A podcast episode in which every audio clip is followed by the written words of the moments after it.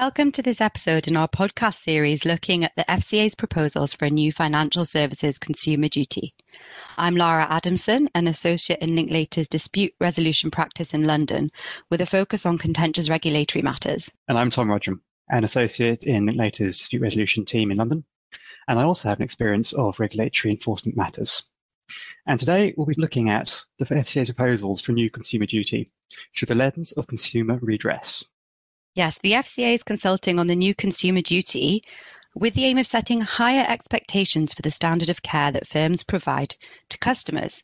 The proposed duty consists of an overarching consumer principle, and that's accompanied by cross cutting rules and four consumer outcomes. Now, we're going to look across the topic of consumer redress in financial services and assess how an extended private right of action, one of the possible proposals for the FCA's consultation, might fit within the current framework and, importantly, it will be effective in the FCA's aim of providing a higher level of protection to consumers. So, Lara, there are already a range of mechanisms which make firms accountable for breaches of FCA rules, and by which consumers can get redressed, aren't there? That's right. And the first port of call for many consumers would be a firm's own complaints procedures. And these can actually be very effective. And of course, firms are required to operate those processes already in line with principles 6 and 7 and DISP. If customers are unhappy with the decision of the relevant firm, at the end of the process, of course, they can usually take their complaint to the Financial Ombudsman Service. So the FOS was set up back in 2000 to provide an informal way of resolving customer complaints in accordance with what is fair and reasonable when customers remain unhappy with the way in which firms have responded to their complaints. Now, it's intended to offer a cheaper and faster alternative to court action. However, whilst theoretically it's a quicker route, it can be hard to enforce FOS decisions, and FOS has been criticised in the past for having a bit of a backlog of cases and not always applying their decisions in the most consistent manner. There's also a financial limit to compensation, though this was recently more than doubled to £355,000, and the range of firms that can access the FOS was widened as a result. This was partly to remedy perceived gaps in options for seeking redress for SMEs, who had no real alternatives beyond bringing legal action in court if they were dissatisfied with the way they'd been treated by firms.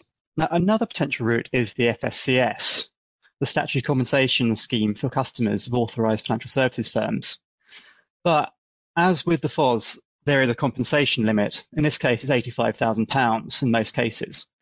And it only protects customers when a regulated firm fails.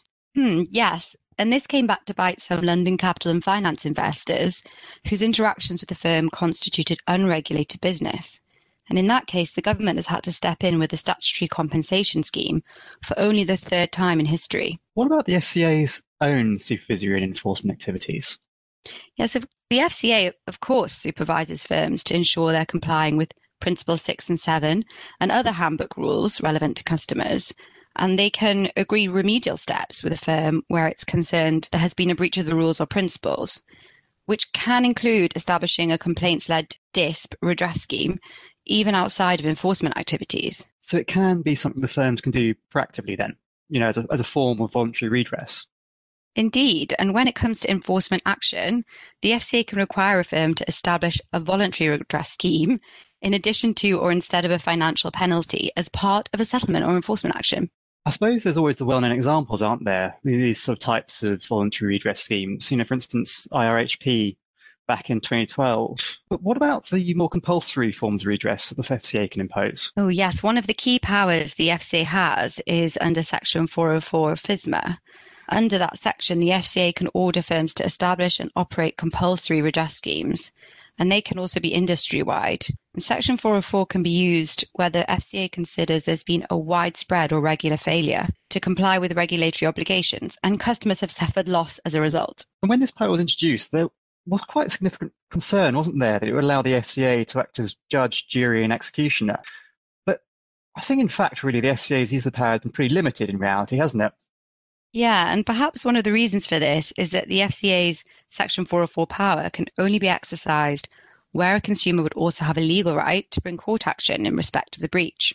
I suppose the other lesser known power the FCA has is under, I think, sections 382 and 383 of FSMA. Uh, those allow the FCA to apply to the courts for restitution for a breach of FCA rules or a breach of MAR under Section 383. The FCA also has a slightly lesser known administrative power in relation to restitution under market abuse under Section 384. Though I think we would agree that the FCA has used these powers sparingly so far. Probably one well known example is the use of Section 384 in conjunction with a final notice to Tesco in 2017, and that was related to market abuse, which required the payment of restitution in the amount of £85 million. But uh, unlike civil claims restitution, the FCA doesn't need to show causation or worry about remoteness, does it? Which it would, if I suppose, have to do if it wanted to go, if someone wants to go and bring a breach of duty action in court. I suppose this makes the scope of it potentially a, a lot wider. Indeed. So, so far we have talked about the framework for a redress, including firms' own complaint schemes, the Financial Ombudsman Service, the FCA's powers and statutory compensation and restitution schemes. But what other avenues are open to consumers to take action?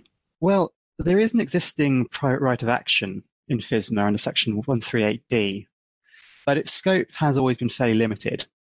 Um, one of the interesting points here is it now looks like the FCA might be seeking to change that a bit. The FCA proposes to potentially go and extend the private right of action in FSMA to cover breaches of the FCA principles, including any new consumer principle that they choose to bring out. Listen, expanding the private right of action looks like a straightforward way to circumvent some of the limits we've just talked about. But is it? Well, that is the question. Um, as we said, you know, a private right of action is nothing new. Uh, the ability to bring claims against firms for breaches of FCA rules under Section 138D has been around for quite a while now. However, it's pretty narrow as it really only applies to private individuals, so not business customers, and only to some FCA rules. A key point here is that it does not apply to breaches of the FCA's principles. In practice, this is a pretty big carve out given the way in which the FCA typically exercise their powers. Yes, the Section 138D claims often appear in mis-selling uh, cases. And a classic example are claims for breaches of COBS rules and similar source books. In fact, the client's best interest rule in COB 2.1.1r is very similar to one of the potential formulations of the consumer duty.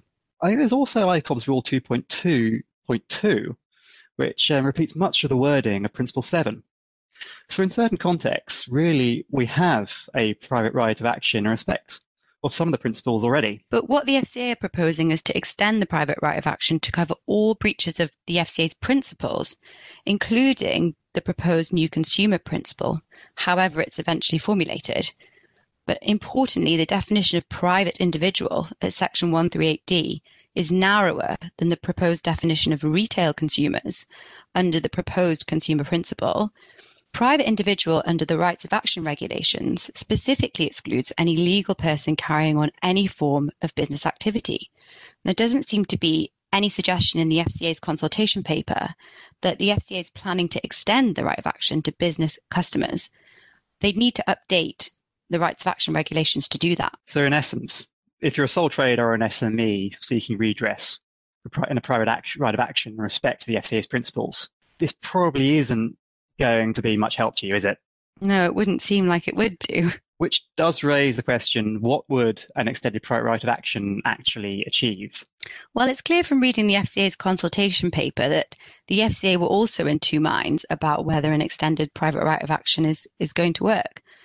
The consultation paper doesn't actually make any specific proposals in relation to extending the private right of action, and the section covering it is largely devoted to outlining the various arguments for and against. Unlike the rest of the paper, you, really don't get the feeling like the FCA have really made their mind up yet in respect to really to whether or not they want to extend the private right of action, or really as whether or not it's actually beneficial. Yeah, I can see how giving consumers another potential string to their bow in terms of seeking redress would appear attractive. Mm, it would also serve to underline the importance of the proposed consumer duty to firms, and it's been suggested that it might be a more powerful deterrent to firms to avoid breaching the FCA's principles than the threat of enforcement action alone. Also, I think another potential positive is an extended private right action could, in theory, lead to a more successful FSCS claims coming into being and enable the FCA to roll out more compulsory redress schemes. I think in both cases, compensation payments can only be required if the firm in question owes a consumer a civil liability. On the flip side, more litigation is not always a good thing. no, it isn't.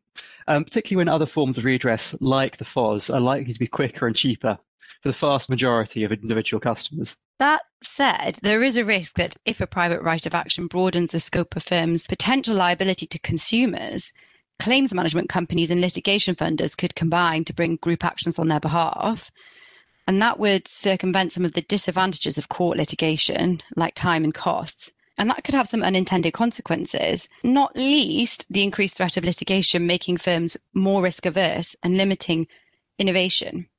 More court claims may also ultimately increase costs across the sector. There's also the risk that giving the courts more scope to opine on the application of the FCA principles and rules could lead to a bit more inconsistency and confusion coming into the mix. In fact, I think the original rationale for not allowing a private right of action under the principles was partly the risk that the courts would start driving how the principles should be interpreted and applied. Yes, you're right. The broad scope of the principles makes them a useful tool for regulation, but I would say it makes them unsuited to civil litigation. Probably one of the key and most topical issues for me is that the extended private right of action won't provide any assistance to customers falling outside of the regulatory perimeter.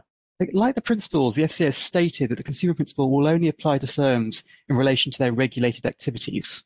Mm, so that means that any private right of action based on the principles including any new consumer principle, is unlikely to be much assistance to consumers who have unwittingly bought unregulated products and then lost out.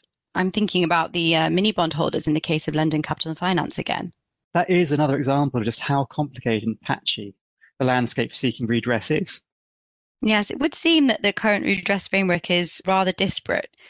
It's not always clear if consumers know which avenues are open to them, and the FCA has a number of existing powers we've talked about that it isn't using very often. And sometimes the options that do exist simply don't apply to a situation in which consumers have suffered harm, which means that both individuals and firms can slip through the regulatory gaps. There are also limits to each of the available routes we've mentioned, which is also operated to prevent customers securing redress or potentially complete redress. Mm, so there is a question about whether an expanded private right of action would actually solve these issues in practice, whether it would in effect plug the existing gaps or whether it actually just adds another option with its own inherent limits to an already complicated landscape. Plus, might actually work against the FCA, as it would in some instances lose control over the interpretation of some of their principles. And uh, we will leave that question with you, our listeners, as that's all we have time for. Now, if you're interested in reading more, then on the linklaters.com website, you can find our Consumer Duty campaign page which we've posted further podcasts and articles considering aspects of the FCA's proposals here. And remember to share and subscribe to the podcast feed for more insights from us. And thanks for listening, and goodbye.